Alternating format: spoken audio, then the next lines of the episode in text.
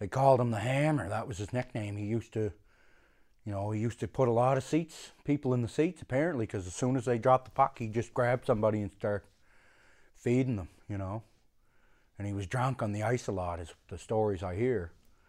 You know, he'd put a 40 down before the game. They'd go out, drop the puck, and he'd just go toe to toe with somebody. And apparently, he wasn't a very good fighter. He got beat a lot, but the crowd used to love it. You know the difference between hockey and those other sports?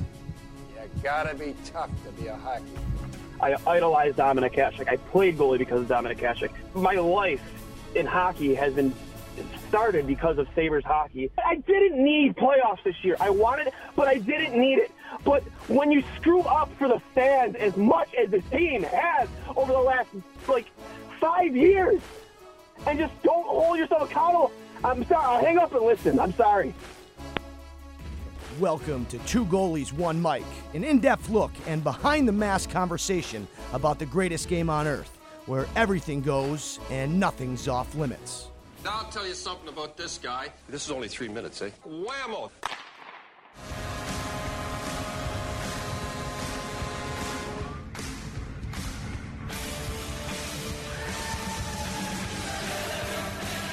Welcome back, ladies and gentlemen, to episode 39 of Two Goalies, One Mic. I'm Johnny Cullen, joined alongside Dwayne Steinell as always. Dwayne, um, it's a special episode because we got the Dominator 39, the big 3 9. How do you feel about it, Dwayne? Uh, you know, it is uh, a little bit unbelievable. We made it 39 episodes, that's for sure. Um, Thanks for the boost of confidence, you dick. Um, absolutely. anyways, zero- I have zero confidence in, in you. um, well, you know what? I have plenty of confidence in myself. And um, you know So what? We are, well, fuck off. Um, getting to more important issues, we are joined by Mike Suda, um, currently playing for the Fargo Force in the USHL, committed to Cornell, um, and uh, you know uh, an NHL draft prospect for 2021. Uh, Mike, thanks for joining us, buddy. Yeah, thanks for having me, fellas. Good to be here. So um, getting getting to uh, you know where you're at right now. Um, you know you're in Fargo. I wanted to talk a little bit about you know how you ended up there because you're originally a Cedar Rapids pick. Um, so we'll get to that in a minute. Just for our listeners, you grew up where Cheektowaga.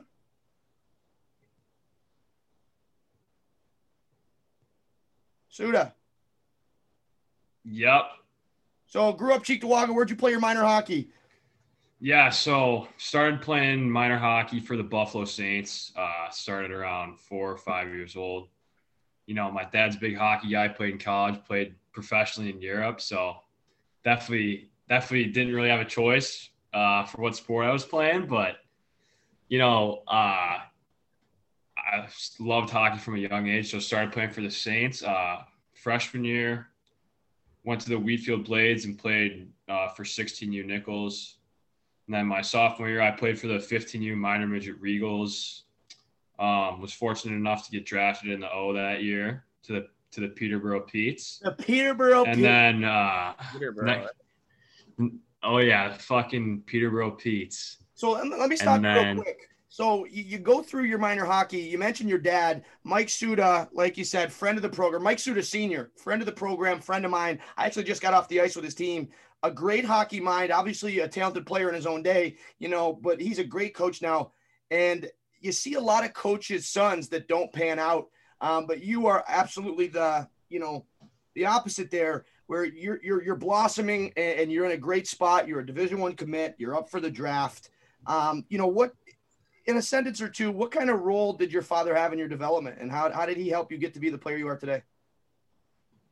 You know, I think uh, he was just a big development coach for me. You know, always practice my skills and stuff. And you know, playing for your dad, sometimes you you get more ice time than other kids would. Which, you know, obviously, if you play more, you're going to develop more as a player.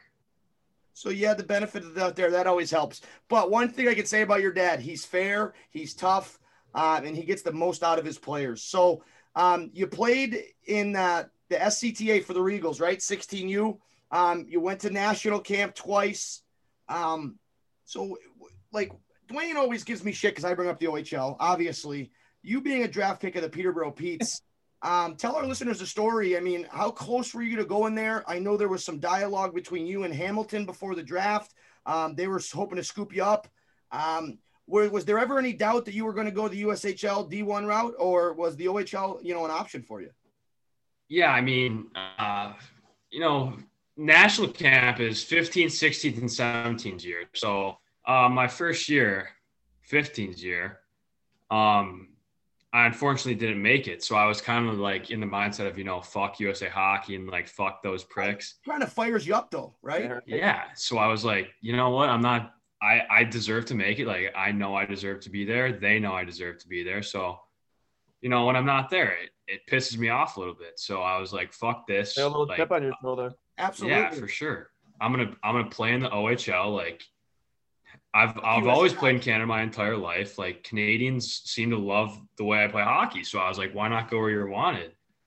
Um, so yeah, played for the 15 USCTA Regals minor midget year.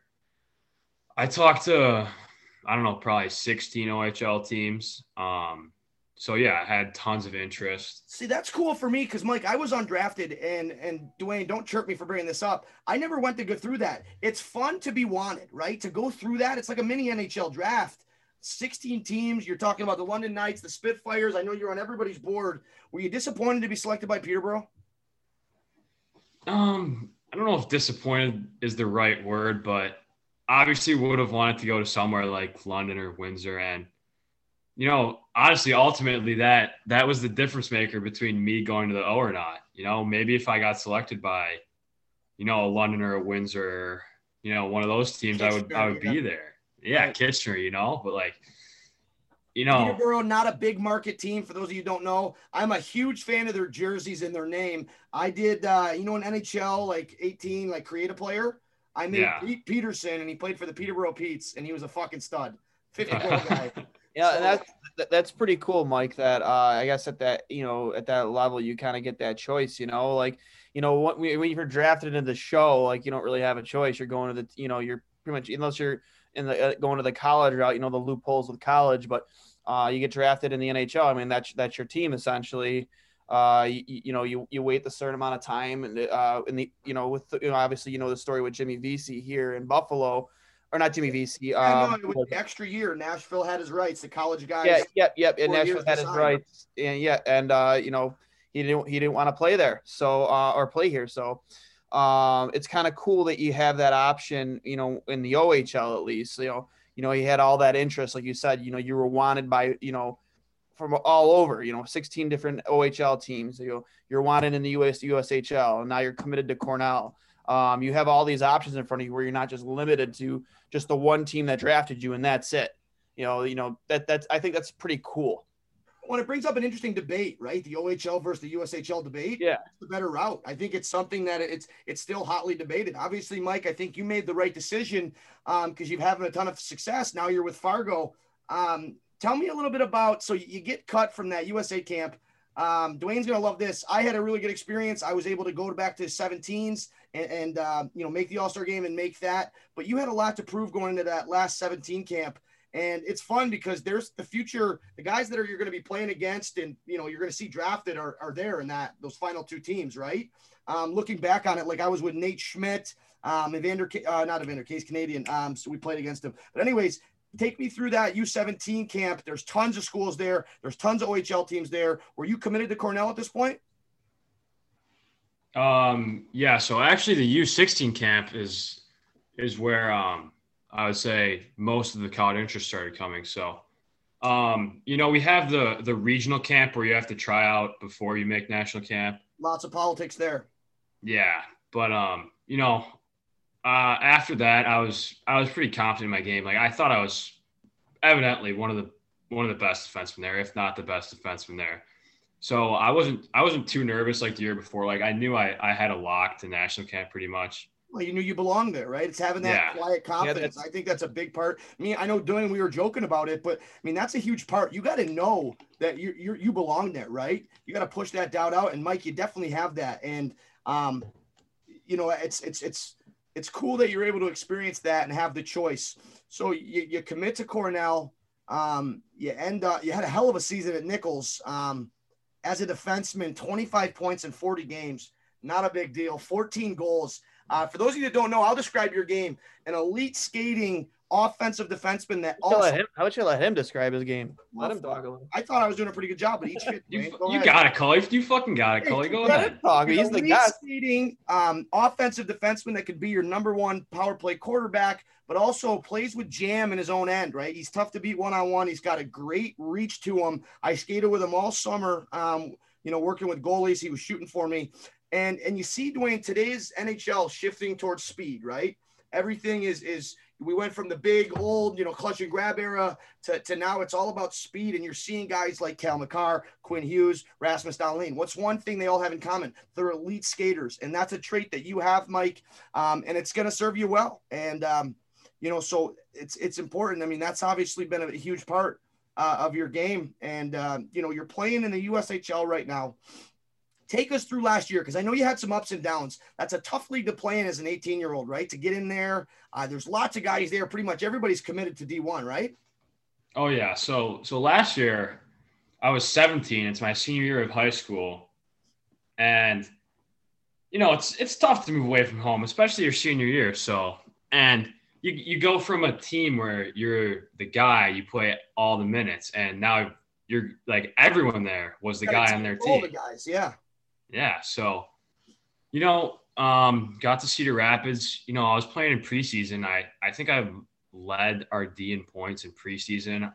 Um, and all of a sudden, our, our first game comes along, and our coach is like, "Yeah, you're scratched." And I was like, "I was That's like, tough. what are you?" I was like, "What are you talking about? Like, you're telling me I was one of the I was the best D on our team in preseason, and now I'm getting scratched."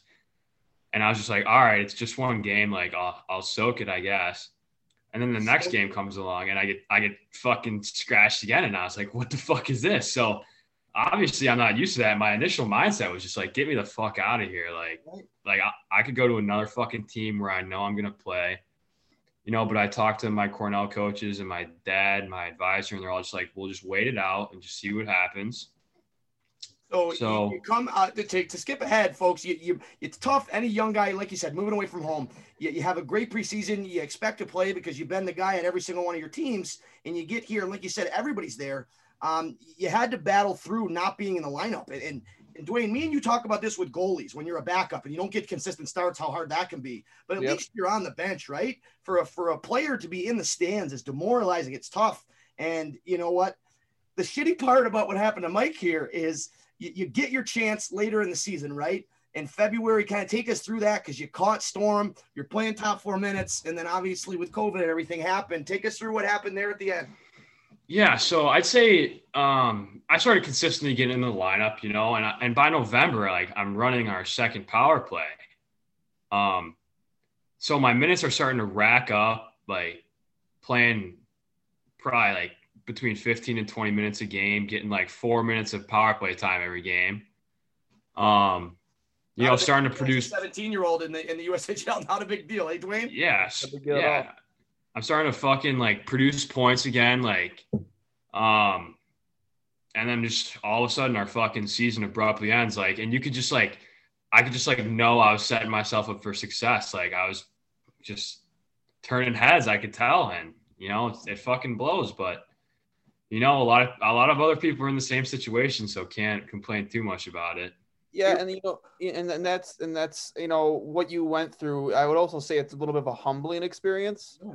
because you weren't exactly used to being in a, a situation where you're like you said you're used to being the top dog, running the power play. You know, you know, you you, you were the go-to guy when when the game was on the line, you're on the ice. So all of a sudden you're being scratched one, two games in a row, and you know you're, you you you take a step back and you're like, shit, man, like what the hell is going on? Like you're not used to it. It's, it's humbling, you know. You well, know, I think it, it like, says a lot about him as a player that Dwayne he's able to bounce back and have success Yeah, well- at the end of the year.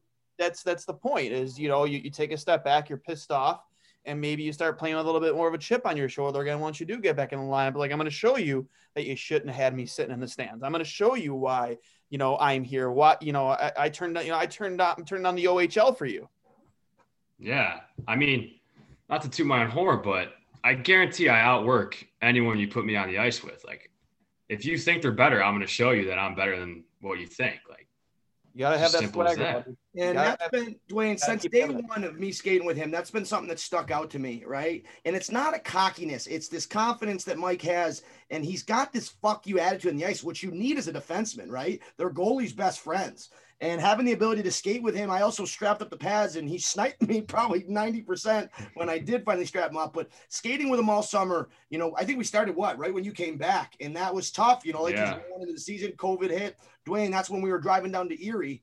Um, and that's when I got to really know Mike and and to see the level he was playing at, man, it was was fun. And you know, you you opened up some eyes there at the end of the year. Um, you know, I know that there was some interest from some NHL teams. I'm not going to name them, you know, but you know, in conversations, I know that you you were on some radars, and it's just really unfortunate the season ended the way it did.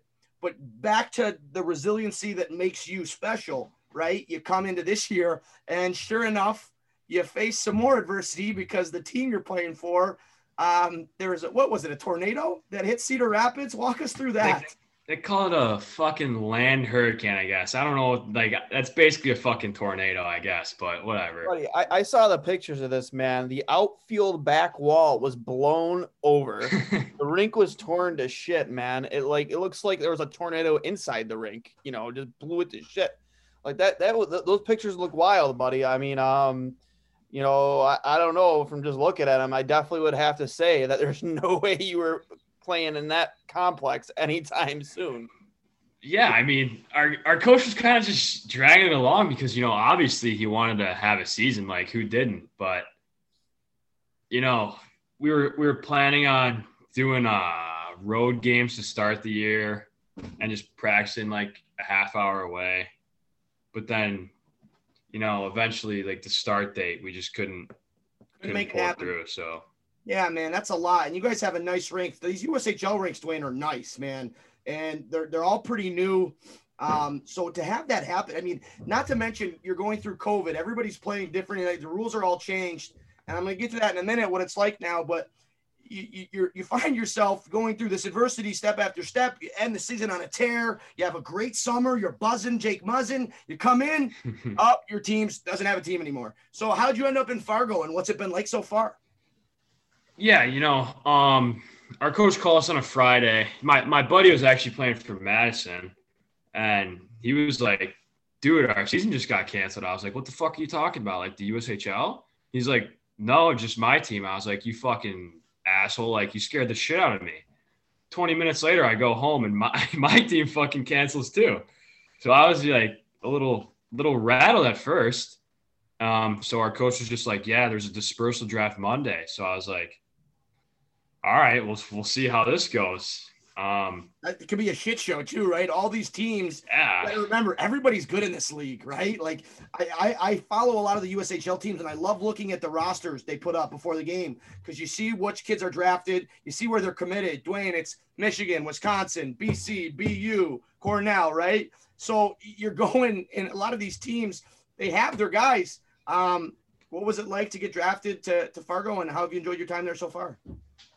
Yeah. So I mean, the, the tough part is, is you got to remember they basically had their team picked already. Like they weren't expecting to get any more players, so you're not coming in as a as a top four player like you expected at your old team. You're just coming in to not be a depth player, but not You want to be You're not at the you're draft year, you're not at the role like you thought you were going to be. So, you know, it's obviously tough having to, you know, try and prove myself again coming into a new team. But, you know, I'm loving it here so far. I'm I'm playing close to 20 minutes a game still. Um, killing plus penalties. Player, plus player, plus five through six games. Got robbed of an apple the other night. No, but man, it's been fun to see your success. And um, so Fargo being North Dakota, like I, I've never personally been out there. We drove through North Dakota and went to like the Grand Tetons when I was real little. But it's it's I always loved seeing um, the North Dakota Fighting Sioux. I know they changed their name, but they, they were so fun to watch. Fargo is crazy. Do you got sh- so with COVID?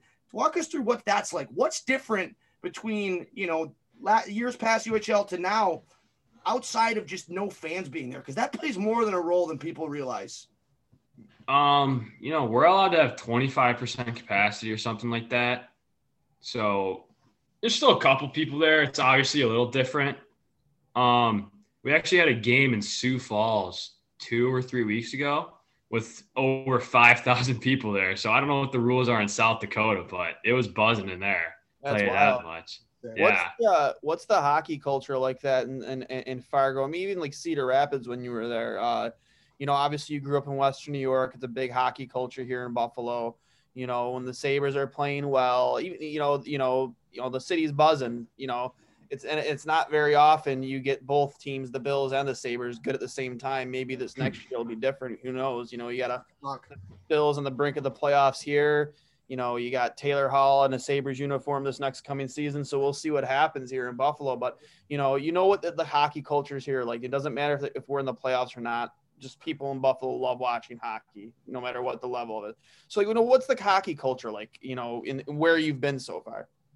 You know, in Cedar Rapids, it was it was shockingly good. You know, I'd say we probably had some of the best fans in the league. We didn't have the biggest uh, ice arena, but you know, the fans were buzzing. They were passionate about it.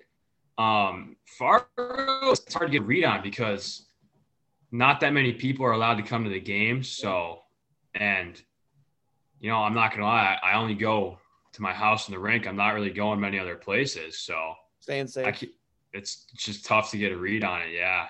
Well, and you know what? Like some of the things that people don't realize is, you know, the normal things that you do with a team at that level. You know, team meals every Wednesday, right? Going out with the boys. Everything's different this year. And one thing I wanted to touch on, and I know people got to see it in the NHL bubble with no fans, but you know, it's still exciting playoff hockey. When you take away the energy of 5,000 fans, right? Like that affects you as a player. I know it did for me as a goalie. I like to feed off that noise, even if I was on the road.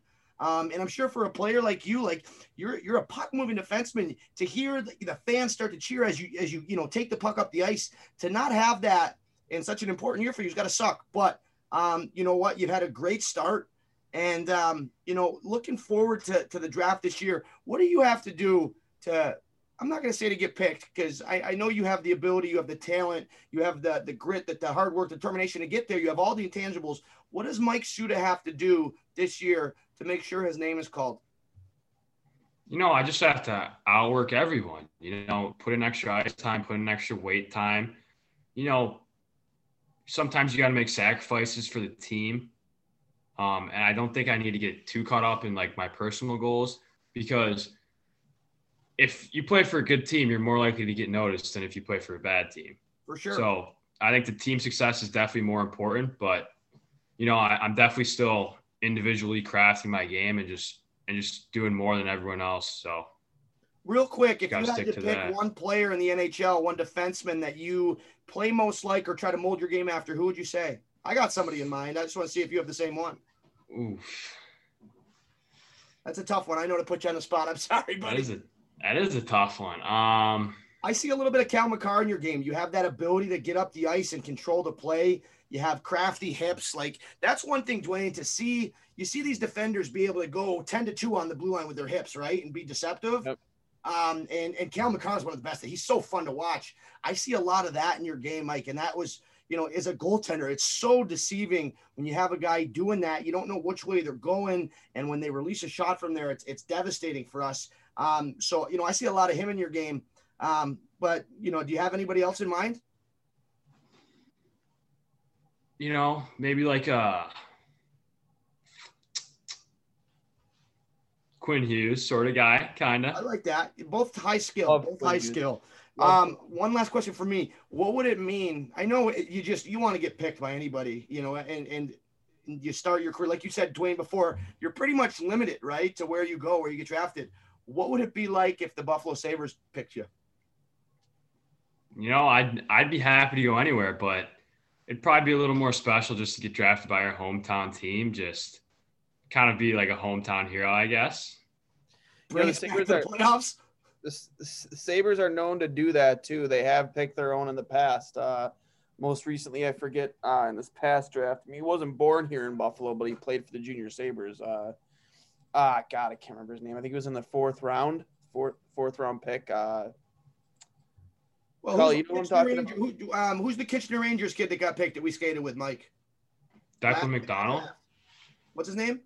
Declan McDonald. Declan McDonald was the last pick of the draft win, but he didn't go to the Sabres. He's from Lakeview. He plays for Kitchener. I don't know who you're talking about. Um, Mike, did anybody else from? But you said Dwayne. You said he played for the Junior Sabres.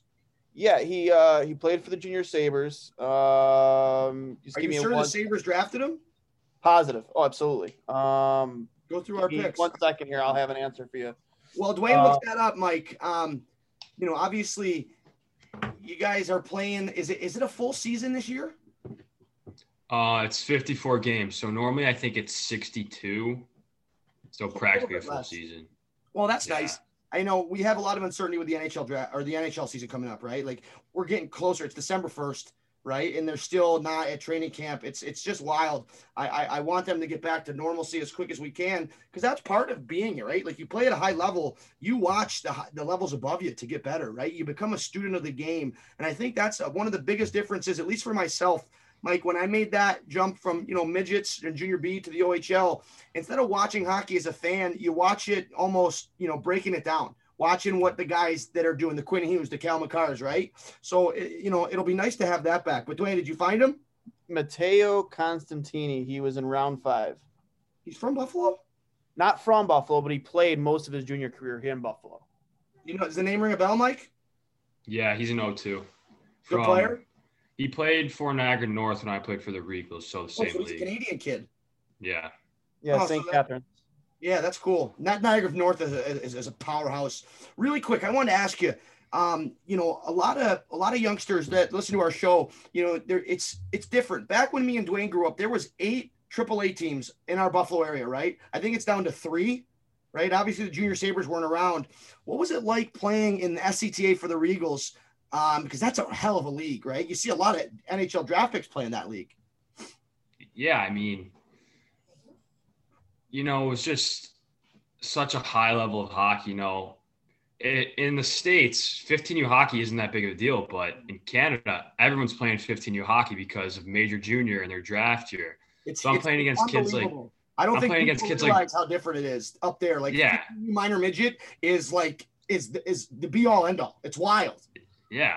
So I'm playing against kids like Jamie Drysdale, drafted first round, Quinton Byfield, Perfetti, like all those kids that I played against my entire life growing up. So yeah, it's I pretty think that's really unreal. cool. Dwayne, I know that we, you know, in our in our draft buildup, we talked about Perfetti, we talked about, you know, maybe We Drysdale. talked to their coaches. Yeah. Uh, talked to Chris, uh, you know, Hart, uh, Hartsburg. We talked to uh, Perfetti's coach. Um, we talked to André Tourigny with the Ottawa 67s. You know, Jack Quinn and uh, Marco Rossi's coach. And we I had them on the it's cool show. Uh, that um that that uh, Mike got to play against those guys growing up. Like I, I never got to do that. Me and you never had that because the Regals weren't in the Canadian League when we were growing up, right, Dwayne? No, no, they weren't. Um, I, I I didn't play for the Regals. I mean, like, you know, unlike you two guys, I was a mediocre at best goaltender, so I never really made it far with my career. You know, I was a Cool. scrub. But uh, yeah, it's um, it's wild, man. You know, you, you see those kids get drafted, and you know that draft didn't fall the way I thought it was going to. I I, I personally, I don't know about you, Michael. I thought Jamie was going to go be the first defenseman taken off the board. I thought it was going to be a top five pick. I was very, very surprised to see Jake Sanderson taken taken before him personally. Yeah, I mean, I played against uh, Drysdale my whole life pretty much, so I've known his game for a while. I played Sanderson last year, my first time, because he played with the U18s. It was actually our second last weekend of the season, and I'm gonna be honest, I I, I believe he's better than Drysdale. You Love right. Love to hear that. Tell the Yeah. Sabres fans listening. I know you only got to play him a couple of times. He played on that U18 NTDP team, but you they play a USHL schedule. Um, what do you remember about his game for the Sabres fans listening? just a he's just a smooth skater, you know, gr- like good skill with the puck. He he's not he's decent sized kid too, so um kind of shocked me to see how smooth of a skater he was and stuff and you know just always makes the right play, good defensively, all that stuff. Yeah, and Sanderson comes from some good hockey lineage too. Obviously, his uh, you know, his father uh, was his father, father uh, Geoff Sanderson. Oh, I Uh, thought I was going to say Ulf Sanderson. you know, you know, Geoff Sanderson. Yeah. played here played here for the Sabres for quite a few years. I uh, had the pr- opportunity to see him in the finals score with one arm against around Eddie Belfour. Well, what a goal! Yeah, I was sitting right behind that. A nice picture of that too. Me and my I dad. don't think Mike was born yet. Hey, Dwayne. No, I don't think you were, buddy. It's uh, Yeah, I have no clue what you're talking about. yeah, his dad, his dad had a pretty gnarly one-handed goal around Eddie the Eagle in uh, the '99 finals. Uh, it was uh, me and my dad were sitting in the 300s right behind the net. My I got a, I got a pretty dope picture of it too. Uh, just him tripping over Eddie's pad and like falling forward and just scooping the puck into the net. It was pre- it's pretty dope. Wayne, I Um, remember that picture was on the front page of the news the next day. What you're talking about, such a sick, such Yep. a sick um, picture. Yep. Um, I had one question um, for you, Mike, before we finish up, but we appreciate your time. Um, who is the best player that you've played against in the past couple years? Like, who do you think will be maybe not a first round pick, but you you you know will have success in the NHL because you're playing against tons of guys in the past 15 years it's went from you know a majority of the CHL, OHL, WHL, QMHL guys getting drafted to now it's almost like 50-50 USHL, OHL, right? Yeah. Who's the best Hmm. player you've played against? Fuck, hit me with the tough ones today, eh? Oh, fuck, that's my job, bud. Hmm. Let me let me clean it up. Who's the toughest forward you've had to face coming down on you one on one?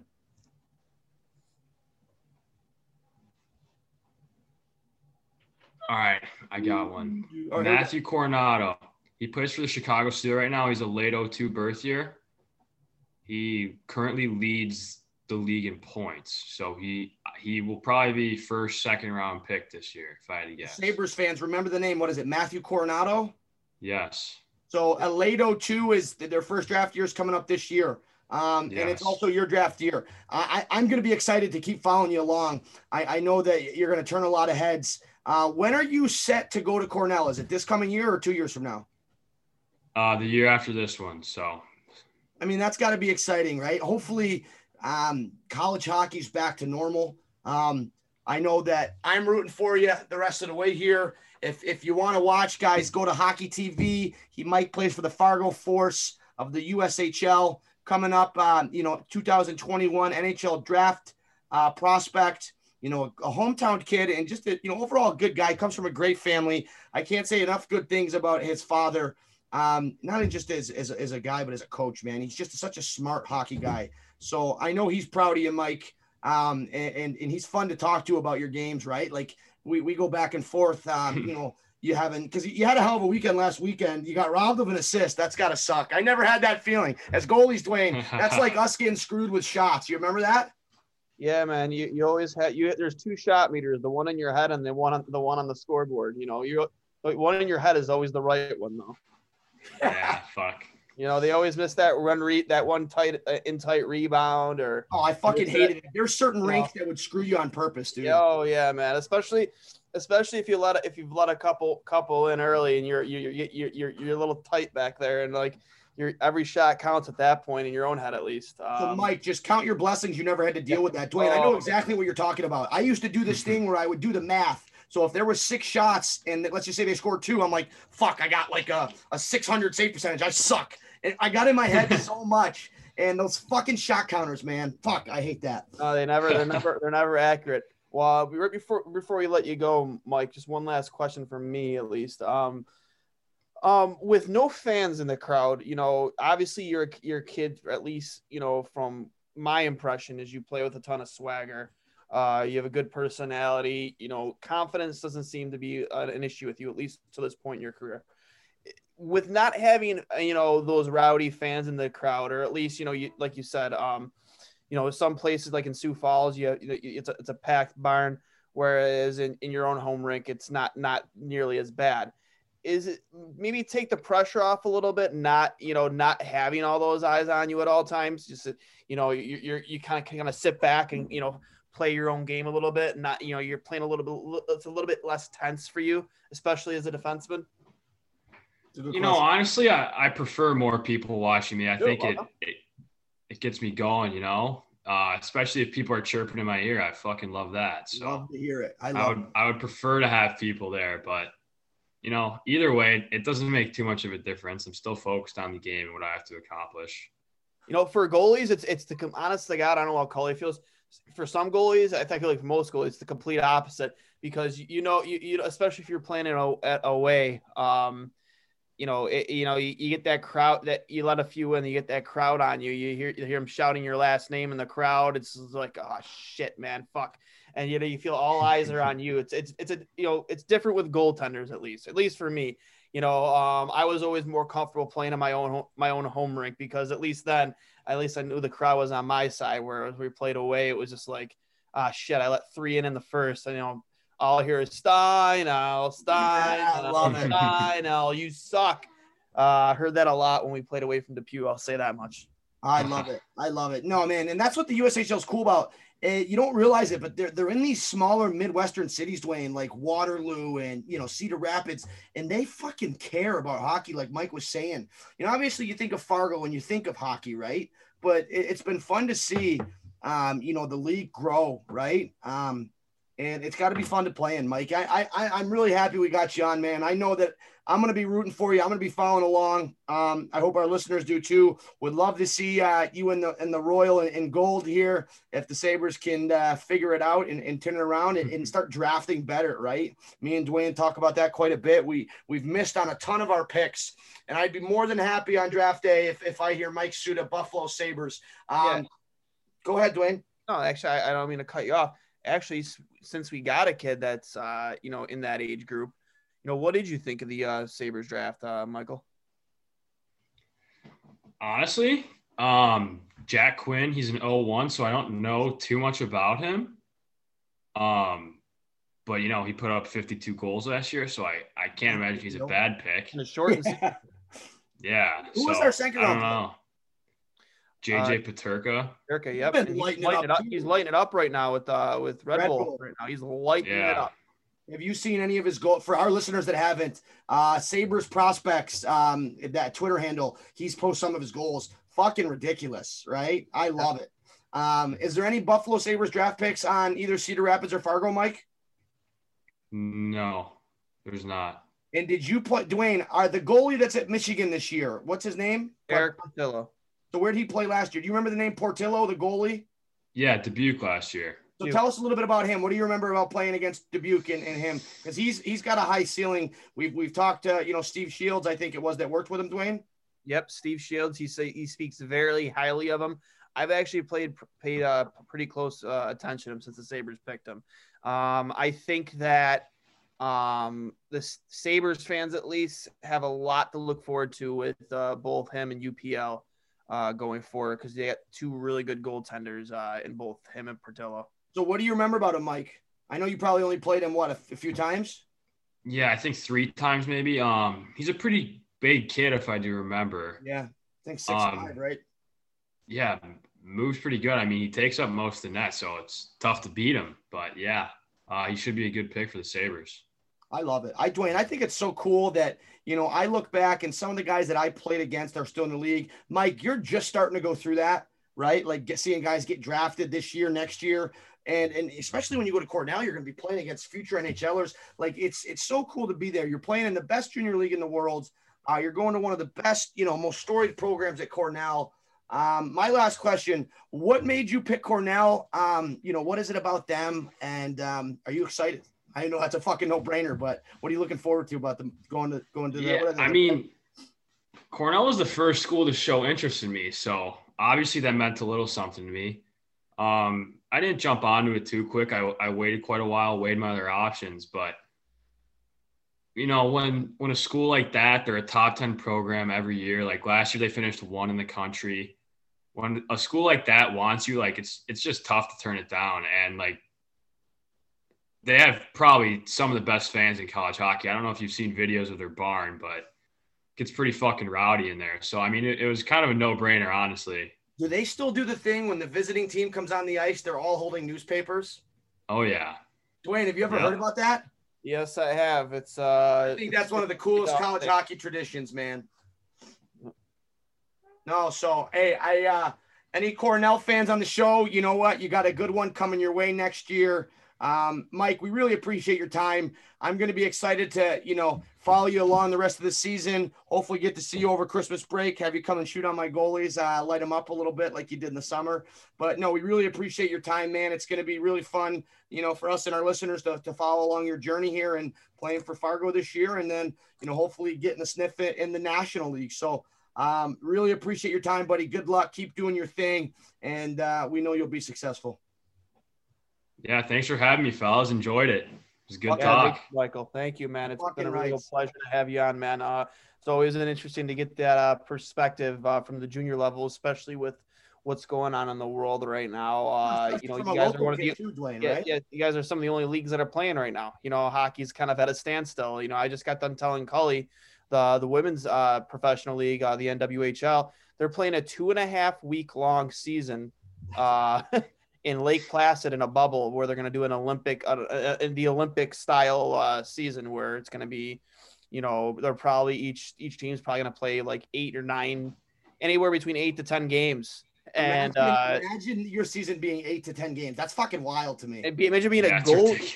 Just imagine being a goalie and your season Backup goalie. games. Huh? A backup might not even fucking play. Like Cody back in fucking Kingston.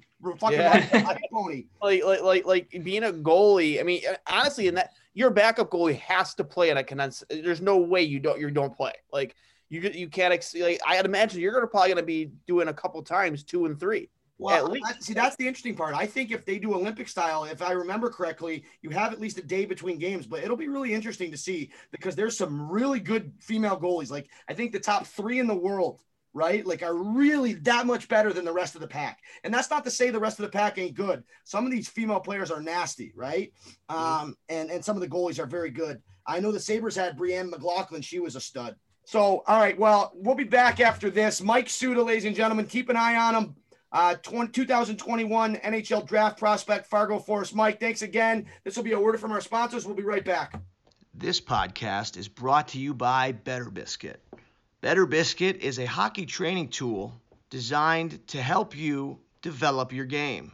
These fiberglass reinforced pucks are developed to handle less than perfect surfaces, enabling hockey players of all ages to practice their skills in their driveway, basement, or schoolyard, honing their skills whenever and wherever possible. It comes in two different styles. The Better Biscuit Sniper helps players develop forehand, backhand, one touch, saucer, drop passing, and shooting, ideal for perfecting those toe drags, puck control, and stick handling. The other option is the Better Biscuit Passer. The passer will help you develop softer hands and help you become more accurate with your passes and stick handling. Will also help you improve your puck possession confidence for any skill level. Be sure to check out Better Biscuit at betterbiscuit.net for all your hockey training needs. Thanks again for all your support, and be sure to check out Better Biscuit. Now back to the show. Welcome back to episode 39 of Two Goalies One Mic. Dwayne, uh, that was a fun interview for me, man. He's somebody that, you know, I've gotten to know a lot over the past, you know, year, gotten to skate with him. It's fun to to see a guy that's, you know, on such a, a path of success, a division one commit, you know, playing in the USHL. Um, it's going to be fun to follow along. So we really appreciate Mike Suda coming on. Dwayne, for anybody that wants to follow along, what's his Twitter? Do you have it? Yeah, his uh, anybody who wants to give him a follow, it's uh, at Michael Suda seven. So the name Michael Suda S U D A and then the number seven. So no, that was a fun one for me. Um, hope you guys enjoyed it. Uh, it's a little bit different of pace than you know. We've had some big fucking names in in the hockey journalism world. That's all you, Dwayne. You have absolutely killed it. For those of you who don't know, Dwayne does all of the the talent booking and getting all these people on the show. I think Mike's the first guy that I've got right. Um, so we, I, uh, you know, we got some fun ones. I know we can't talk about it yet, Dwayne, but uh, on the air until it's like confirmed, confirmed. But I think our listeners are to get a fucking a kick out of uh, the one big one. You know, I'm thinking of. So Yeah, you know, I can I can't wait too, man. Um, so we got some really good personalities coming up soon. Um, one especially after the new year. I hope, at least I hope. Um, like I said, uh, some of these guys they're very sporadic when they get back to you. You'll message them once, they'll say yes, and then they'll uh, you'll you'll be like, oh yeah, you'll so you know when are you available? You'll get a response two weeks later. So uh, it's very sporadic. You know, we'll see what happens, but um, you know, I'm excited. You know, uh, you know, and you know, not a lot to be excited about. We don't really know what's happening, at least from the NHL standpoint. Well, it's been so confusing. I think just today, Chris Johnston, um, an NHL reporter, tweeted out. Um, I'll I'll pull it up, but you know, there's been so much uncertainty about what's going on with the the start date, and you know what? Like I know they were saying, um, this week, right? Or sorry, this month, but they, they still haven't even agreed. Like I don't know. There's been okay. So here it is. Chris Johnston says uh, don't think January 1st start date for 2021 season is possible. Uh, Sportsnet hockey guy. He was on Howard and Jeremy show on, on WGR. Um, and, and he talks about it. So it's, it's tough, man. I, I, Dwayne, I just want them to, whatever they do this year, to have it be done in time to get back to normal for 20, for 21, 22. You know what I mean? Mm-hmm. Yeah. I, I, it's, it's, um, fucking nine months, nine full months since the Sabres have played, bro. March 9th. Yeah, man. And you know, you know, obviously we talk about the Sabres, but you know, we're I think we're mostly just, you know, we talk hockey here. You know, obviously we're a, a show that's based in Buffalo, but we try and keep it more open to all topics hockey, all hockey topics. So however you want to fucking word it. Um, but you know, this is getting really, really. It's my anxiety is an all-time high right now because I really want to see you know, you, you see all these things that the Sabres are doing from Eric Staal to Taylor Hall. You want to fucking see him, you know? You know what I mean? You want to see him play. Yes. You want to see him play in the new royal blue and gold oh. jersey, oh. the new the new reverse retro jersey, which is absolutely fucking beautiful. I don't know if Gorgeous. we have to talk about that yet, but oh, you know, speaking of your anxiety, Dwayne, like how they haven't, we don't get to see him. Um, Johnston, his quote. So for people that don't know, um, the NHL and the NHLPA, right before the the bubble, the playoffs happened, they had to agree on a new CBA, right? So they did it, but now the NHL is trying to pull out. There's been some like like they have a contract for the next three four years, I think. And so here's what Johnston said: In my experience in being around the league, when things get a little quiet, it's usually an indication that there's work being done. It's certainly my understanding that the NHL and the NHL Players Association have resumed their talks after basically going all of last week without having much discussion about what it might take to get next season back on the ice. I do think one aspect of this question that we're all sort of asking ourselves that's being overlooked a little bit is how the league manages the COVID aspect of it. It's not just the financial agreements that hangs in the balance here, as we're seeing with the NFL and some other sports. So, Dwayne, like that to me is fucking scary. That's not what I want to hear. No, not at all, man. Um, you know, I I'm not even happy about hearing about a 48 game season. You know, hearing that a shortened season, especially in a season where you do have Taylor Hall playing for Buffalo on Jack's right side. You know, or uh, I'm sorry, not on right side, left side. Um, you know, all these things that are happening, you want to see a see a full season of them two together, uh, not for just 48 games um it's it's it's really disheartening man. Like i i really don't know what to think. You probably hear it in the tone of my voice. Like it's it's disheartening. And i just i just i just want hockey back man. Uh, however they have to do it get it done. Um you know and make it make it work with the players too so you're not ripping them away from their families. So the one interesting part about this is uh and johnston talked about this um is the the thought. So the NHL is pretty much ruled out doing a full bubble, which I don't think the fucking players would agree to for a whole season. I know a lot of them had trouble just for the playoffs, right, being away from their family. But they has been there has been talk about the possibility of regional bubbles, which obviously a little bit less strict. Um, teams coming in and out, right? I think that would be cool to see because, like we talked about with the Beauts and the NWHL playing Olympic style, imagine seeing the NHL kind of be like a tournament kind of thing. So you would go to a city with four teams, right? Like imagine the Sabres, Leafs, uh, Ottawa and I don't know Boston, right? Like, and they all play against each other a couple times. That yeah. has like the minor hockey feel to it. I think that'd be really cool. So, um, you know, Johnston has a lot to say about what's going on. Um, you know, when we can expect the NHL back. The last quote I'm going to read about this, um, and you know, on when the season could possibly start. Here's this quote The situation is different than the lockouts, but the lockouts that claimed half of the 94 season and half of the 2012 season, they started both of those seasons around January 20th.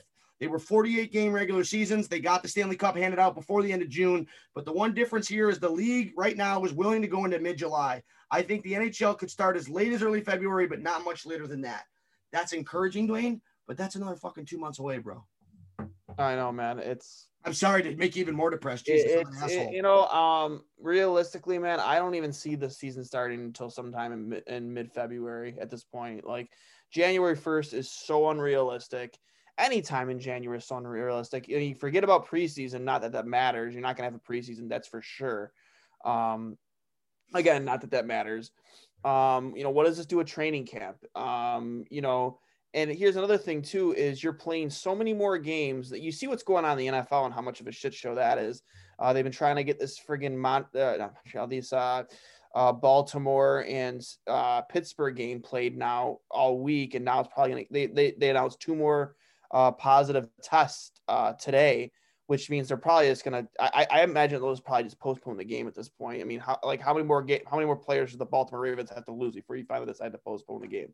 Dude, that's Um, wild to, to kind of cover. You know? yeah, and now you think about it, you have you have teams of 20 plus pe- 20 plus players and then obviously you, you- you're going to have to carry more players because of because because of uh you know this, we're, this is going on video so they're all going to see Oh it. no, my baby nipples are going on video. They used to call me baby nips in the locker room. that's great I have these um, nipples but in the National League. but uh so um you know you know these guys you know you, you saw the way the the camaraderie is at least when they were in the bubble you know up in toronto like these guys are going to be in close quarters with each other you know and you know once one guy goes positive it's probably going to affect multiple other players.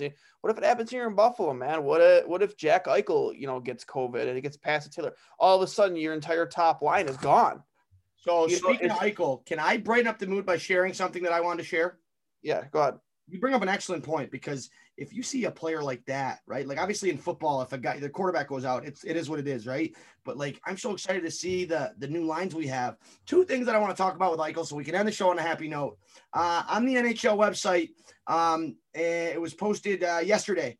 Um, it's part of Hockey Fights Cancer Month. The NHL profiled on Jack Eichel and his see that. relationship with Roswell, Dwayne. And I don't know if you got to see it, but it, it was Yep. really cool. Um, Jack continues to be the source of smiles um, and hope for everybody that's that's there, right? And for him to do, I know a lot of athletes do stuff like this, but Jack is always active, right? And he he's down there a lot.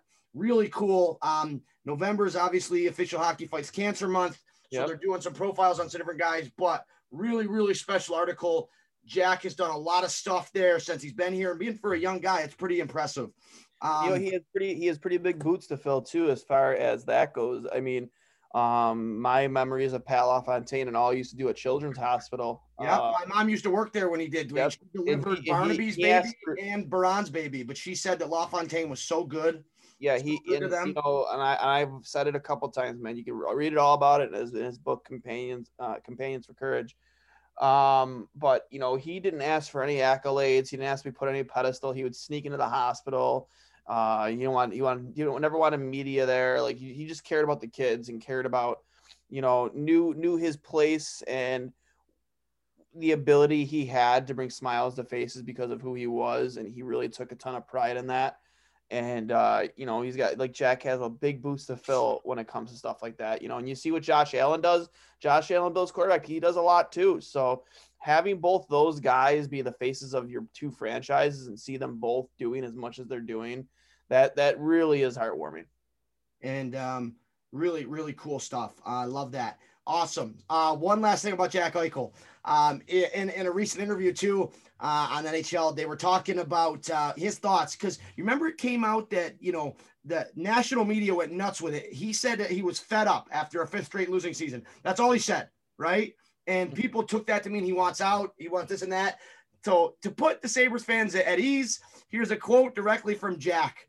Um, we're really excited. Uh, they're great moves for management in the offseason. Now, more than anything at this point, you want to get back to playing. I think it's great. I think it definitely sparks some excitement in me and the other guys in the room. Uh, he continues to say, and this is my favorite part this, if this doesn't get your fucking Sabres juice flowing, I don't know what will. Whenever you can add people like Taylor Hall and Eric Staal and Cody Eakin to your roster in the locker room, they not only bring talent to the ice, but also veteran presence to the locker room. They not only bring talent. Oh, sorry. in a situation like ours where we're trying to find a winning culture with a young group and trying to figure out the right way to do things at times, I think having older guys can help out, especially during periods of adversity. So just to hear like the tone of this interview, Jack's fucking juiced. and um, he said uh, on Taylor Hall. Obviously, he's a super player, and it seems like he's super excited about the situation. I think that's one of the best parts. You want guys who want to be here, and it takes a little bit of the pressure off of times of me at times too. He's somebody that can do a lot on their own and create a lot, create something from nothing. I think people forget too that he won the Hart Trophy as MVP two years ago. Fucking rights, Jack. Eichel. Let's go. I, I I can't wait, man. Like I cannot wait to see who's on that right side. I personally don't think it should be Sam. I think he should try and uh, best utilize, you know, Jeff Skinner. Uh, you're paying the guy nine million dollars. He should be playing on your first line. And so Skinner, Eichel, Hall. I, I really do think so. I know you're. I know he's playing on his off wing, but hot, dude. it, it would be. It, w- it would be. And I think if, if all the analytics are right about Sam Reinhart, you know, if everybody says he can drive his own line, then you drop him down on that second line with Staal and uh, Olofsson and let him do his work down there, um, you know, on the second line. So, um, you know, uh, you know, one more thing too, uh, Cully, have you been seeing? I know we everybody who follows hockey knows that Ryan Reaves and Evander Kane don't really like each other at all. Oh, I And- loved it. It all started with the Jake Paul fight. Yep. Evander Kane came out and said, Hey, you know, you like NBA guys are soft compared to NHL players. Why don't you fight me? And people forget that Kane has a, a boxing background. Yeah, His father was a big fighter, right? And he's He's done a- boxing in the offseason. named a- he's named after Evander Holyfield. His, his there's an, there's a couple good articles out there. You know, um, actually I had Andrew Peters DM me today because they were talking about it um, on the instigators this morning, and I and they were trying to find. He couldn't remember about. He's like, yeah, I'm pretty sure he has uh, some experience in boxing or grew up around it. And I sent him a video and a clip uh, and, a, and an article on it, and he DM'd me and thanked me for sharing that. Um, I, you know, obviously I tried to put my uh, selling boots on and try to sell him on coming on the show. Still wait for that Love it. response, but um, yeah, he's got he's named after Evander Holyfield. He spent hours and hours and hours in gyms and in the ring growing up, training in pools, stuff like that. And but He his dad was also uh, Canada USA. He fucking was on that Canada team with Taylor Hall, and they abused me, Dwayne. He's a fucking special player. yep, I, and I almost forget that he was with the Sabres for a few years, you know? Yeah, you know, you know, he had that falling out in Winnipeg, came to Buffalo in that trade, uh, the Tyler Myers trade. Um, he was he didn't play at all that season. We traded for him because he had the shoulder injury and he had surgery. But uh, you know, he he did a lot of good here in Buffalo. I remember that game against Florida where he uh fought Well, what's his three name? times Petrovic. Three Yep, fought him three times, beat him too. Yep, he did, and uh, you know, he had that. He, Evander Kane was living rent free in his head for a while there, Oh, but man, people um, you know, you see, well, it's think the point I was making. It started with Robin Lehner, um, because it started with uh, uh, Jake Paul going on Twitter and calling out Conor McGregor, which I laugh at. Like, I don't care who you've been training with, Jake Paul. I don't care what boxing coach you've been training. I don't care if it's been two years or not. You're not going to call Conor McGregor and expect to win that fight. It's not going to happen. Like Conor McGregor won how many rounds? One of the best that's ever done it in Floyd Mayweather. That was an entertaining and- fight to watch. Yo, yo, and granted, people could sit there and say that Floyd Mayweather may have carried the fight a little bit, and what you know, maybe he did, but you know what? He still he didn't get knocked out. He he landed some punches on Mayweather. Like he, it's not like it's not like he went in there and just swung at air. He landed punches, hmm. and you know he and McGregor trained pretty hard too. So you're gonna get your you're gonna get your face caved in if you jump into a ring with Conor McGregor. I'd Second- be happy to see that, but I'd rather see Evander Kane beat him up, get the NHL. Oh my god, absolutely, absolutely. And um, to start with Robin Lehner, he was the first one to say something because called out Conor McGregor, and Robin Lehner quote tweets a tweet and just says, "I'll fuck you up," and that dude, that, that made me want to buy a Robin Lehner jersey right away. It's just like that is amazing, like that Love- classic Robin. And he has a the thing is the thing is Robin has a background in fighting because he's done a lot like a lot of his off-season training is MMA training. He he trains MMA. And now and now because because of you know people see stuff like that, Linus Ullmark actually does it now too. Linus Ullmark does a lot of MMA MMA training in the off for your core as a goalie. Yep. A lot of the, the Yeah. same striking, Sure. right? You use your core is Your a hip. lot of what goalies do as we power push and rotate. Very Yep. similar movements. So I did I did boxing one summer in the in Kingston in the OHL. Um, I you know it was good for my footwork too. Very tough, very very very tough. Yeah, it's- I it- didn't you know- realize how cardiovascular challenging it was. I thought it'd be Oh. easy. I was fucking gassed. I was terrible. And listen, I'm not gonna take anything away from Jake Paul. Like I'm not going. I'm sure he's. I will. Fuck that guy. I'm He pretty sure he's. fucking Nate Robinson, some washed forty year old NBA. Yeah, you know his here. Here's what pisses me off, and I and I was talking to a few buddies earlier today in a group text about this. So doesn't it piss? Isn't it like almost disrespectful for fighters that are really trying hard to get to the pro level? Uh, the, the, like he's considered a professional. He, uh, he has a pro record of two and zero.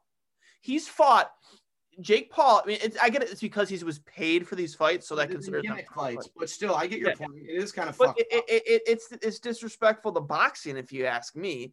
You I know, think they're doing it, Dwayne, because boxing has kind of been overtaken by MMA the past ten No, years. absolutely. I agree. I, I very 100% relevant. agree. I 100% agree. But your two fights, your first fight was against a guy who was also gained notoriety because he's a YouTube, uh, he was a YouTuber. Jake Paul got all of his notoriety from being a YouTube sensation.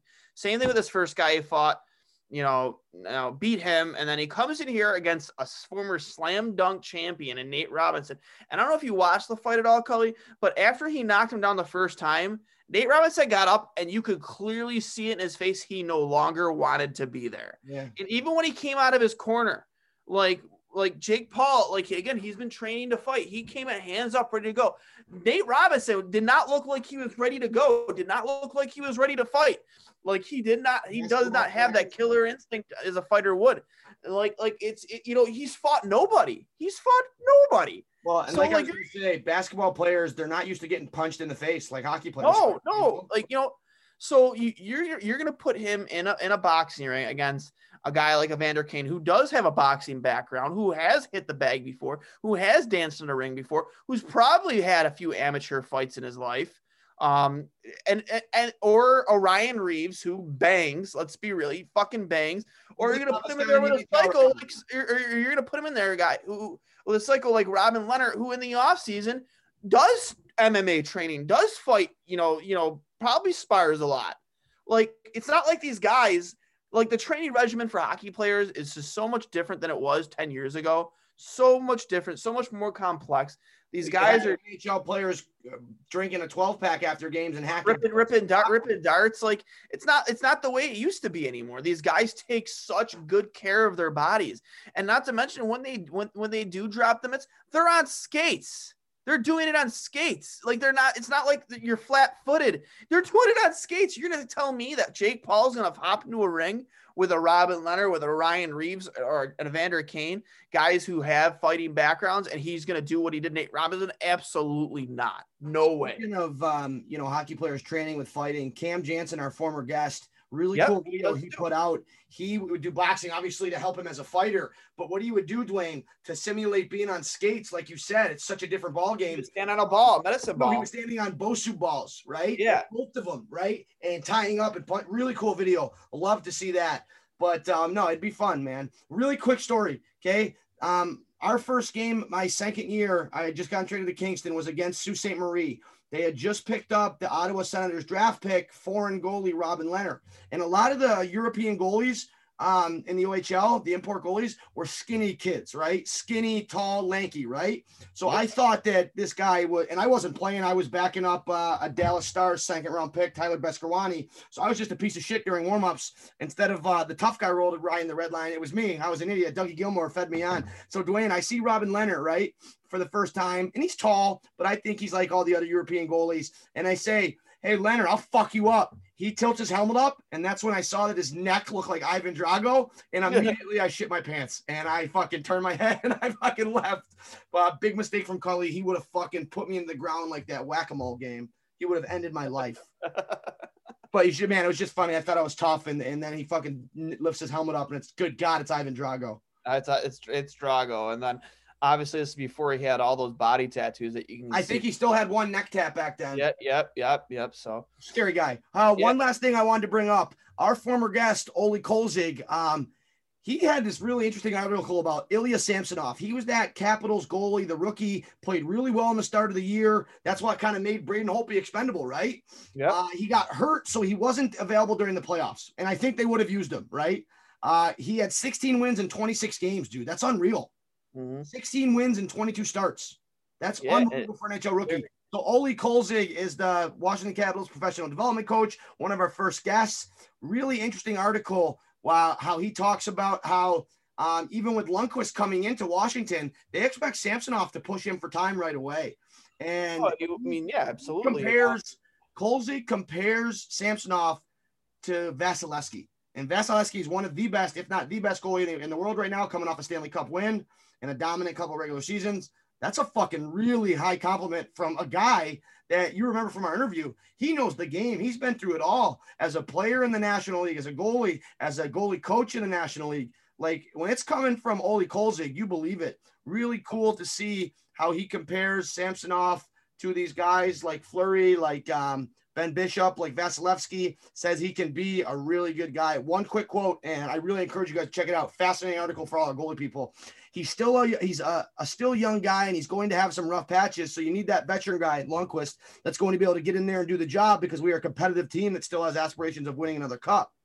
Said Kolzig, whose 300 wins are still first in Capitals history. A Couple clicks for Oli. Oli the goalie. the finish of the Godzilla. quote is, you don't want to sacrifice that with having the growth of a young goaltender. I thought for what we got Hank for and what he brings to the table, I thought it was a no-brainer for the organization. That's going to be fascinating. Um, I'll let you tell a story about Lundqvist if you're allowed to. I am not allowed to, uh, unfortunately. Um, but uh, w- one thing I will say though is, you know, I, I really think by the season's end, you could see Samsonov being the full time starter with that team because, unfortunately, Hank was fighting for his life over there in the, uh, uh, with the Rangers. Uh, he on his back goalies. nine, man. I, I want to see him win a cup. So So even do, if, I, so do I. So do I. So do I. if Um, they're splitting time and, and he, uh, Samsonov ends up being the guy for playoffs, if he gets his ring, fucking rights. I would love to see that. I think everybody. doesn't. And you know what? I, there's a good chance we would be looking at the same type of playoff format that we had uh, this past season, next season. And if that is the case, you definitely will see Lundqvist play during the playoffs. That's that's it'll be inevitable. It'll be such a condensed schedule that you'll you're gonna see that happen. So, uh, I mean, that's all I got for today. I know we bounced around quite a bit, but love your commentary on the Evander Kane, Ryan Reaves thing, Dwayne. That's fucking awesome. For our listeners that haven't looked at it, go on Twitter, check out their exchange. Um, Kane got into some shit because Ryan Reaves' brother got into it, and Kane referred to the, the Reaves sisters, and a bunch of people, like a bunch of um super hardcore feminists, said, like, that's unacceptable. You can't refer to people as sisters. Listen, guys, there's a lot more fucking worse shit that we should be clamping down on than fucking Evander Kane chirping Ryan Reaves and his brother by calling them sisters. Like that is not the fight, right? I think there's a lot of fucking misogyny out there, but that's not it, right? No, I don't know I if you saw agree. that, but dude, it was on. Twitter and it made me sick. Like, is is that is it in good taste? Not really, but is it something to get upset about and worked up? They, no. they hate each other. They just hate each other. no, I mean the Uh, people that were going after Kane for being no, but I'm just saying. I'm just saying that you're you're gonna get you're gonna get a lot worse than what Kane said. Yes, this. yes, that's my point. a lot worse out what he said, Dwayne. I You just know, think that there's a lot yeah. of worse things that they people could be upset they, about. they, they hate each other and uh you know this isn't the end of it this will never be the end of it it probably won't be the end of it until they they, they fight again so you know I we'll can't wait to see that. All right. Any last thoughts? I know that you know it's a boring time right now in the hockey world. Uh, we look forward to you know the next month of really getting back into it. We got some really cool guests coming up. Uh, I had fun with Suda. I really think that he's going to be you know we're going to hear his name called probably on the second day of the draft uh, this coming year. Uh, local Buffalo guy. It's hard not to root for him. Really good kid. I knew he comes across as very confident. You know, almost might even seem cocky, but he's not. And and like the more you get to know him, he's a real humble kid, but he believes in himself. And you need that. You hit the nail on the head, Dwayne, in the interview. Um, really confident kid that you have to believe in yourself at that level because everybody, it was the fucking best player their whole life growing up. So cool interview with Suda. Follow him along at Fargo and on Twitter at Michael Suda seven. Um, Dwayne, great show as always. Really looking forward to our guest next week, man. yep i can't wait uh you know and with that being said this has been episode 39 of two goalies one Mic, and we will talk to you next week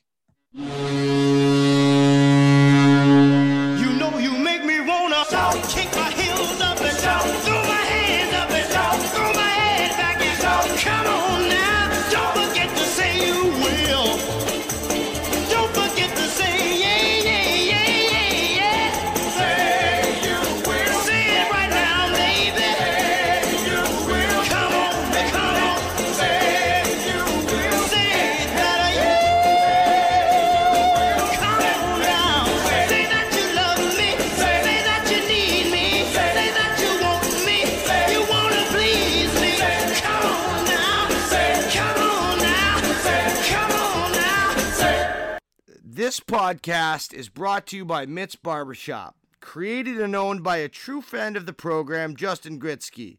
Mitt's is a modern day barbershop that provides a cool atmosphere featuring some of, some of the greatest barbershops Buffalo has to offer. Come in, enjoy a free beer, play some video games, and get the best haircut in the area. When I asked Justin what sets Mitt's apart from the evil chain, super duper cuts that we see at every intersection, his answer says it all. My vision was to create the only true barbershop in Cheektowaga. When customers walked in, I wanted them to get that feeling they got when they strolled into the barbershops of old. The golden era of what a barbershop meant, not just a place to get your hair cut. So if you're looking for the real deal, come on down to Mitt's to get the real feel of what a true barbershop is and what it's supposed to be. The clear cut top dog for all your hair cutting needs. Look no further than Mitt's Barbershop. And when you mention that two goalies and one mic sent you in, receive $5 off your haircut that day. Talk about customer service at its finest. Located at 3461 Genesee Street in Cheektowaga, it is located right next door to the 33 Speakeasy Bar and Grill. Their phone number is 868 1424, and their hours are Monday 12 to 6, Tuesday, Wednesday, Thursday, and Friday 10 a.m. to 7 p.m. On Saturday, they're open from 9 a.m. to 4 p.m. and closed on Sundays because why not? Everybody deserves a little Sunday fun day. I want to finish this ad read off by reading a great testimonial from one of Mitt's loyal customers. Tired of the cookie cutter salons trying to get your attention? Also tired of those men focused salons? Then when you leave, you feel like you just visited a Supercuts for men and the haircut isn't any better? Then Mitt's is the place for you. Great cut, very professional, great atmosphere. A great place for men to get cut and trimmed up. I'm honestly a little sad I'm only visiting Buffalo because I need something like Mitt's back home. You heard it here first. Come on down to Mitt's for a great cut and an even better experience. We're happy to have them as a sponsor to the show, and we hope you join us in finding out what makes Mitt's just so special. Thanks again to Justin and all the hard work him and his staff do. And without further ado, we'll kick it back to two goalies, one Mic. Hi, I'm Connie Thiessen, the host of Broadcast Dialogue, the podcast. We focus on Canada and the challenges facing Canadian radio and TV, as well as highlighting those moving the industry forward from podcasting and streaming to new broadcast tech. Check us out at broadcastdialogue.com or your favorite podcast app. I'm Jeff Woods, and I'm shining a light on music and the rock stars who make it. He just was one of those people, he, he stood out. He was a magic guy. He really was a magic guy. Had, all, we all have faults. He had the same amount of faults as we all have. This was before Led Zeppelin. Robert was full on. I mean, he was Led Zeppelin without the band behind him. He had the hair, the jeans, the whole thing, you know, and he was amazing. The Records and Rockstars podcast, heard around the world and yours to hear wherever you get podcasts. All the episodes from JeffWoodsRadio.com.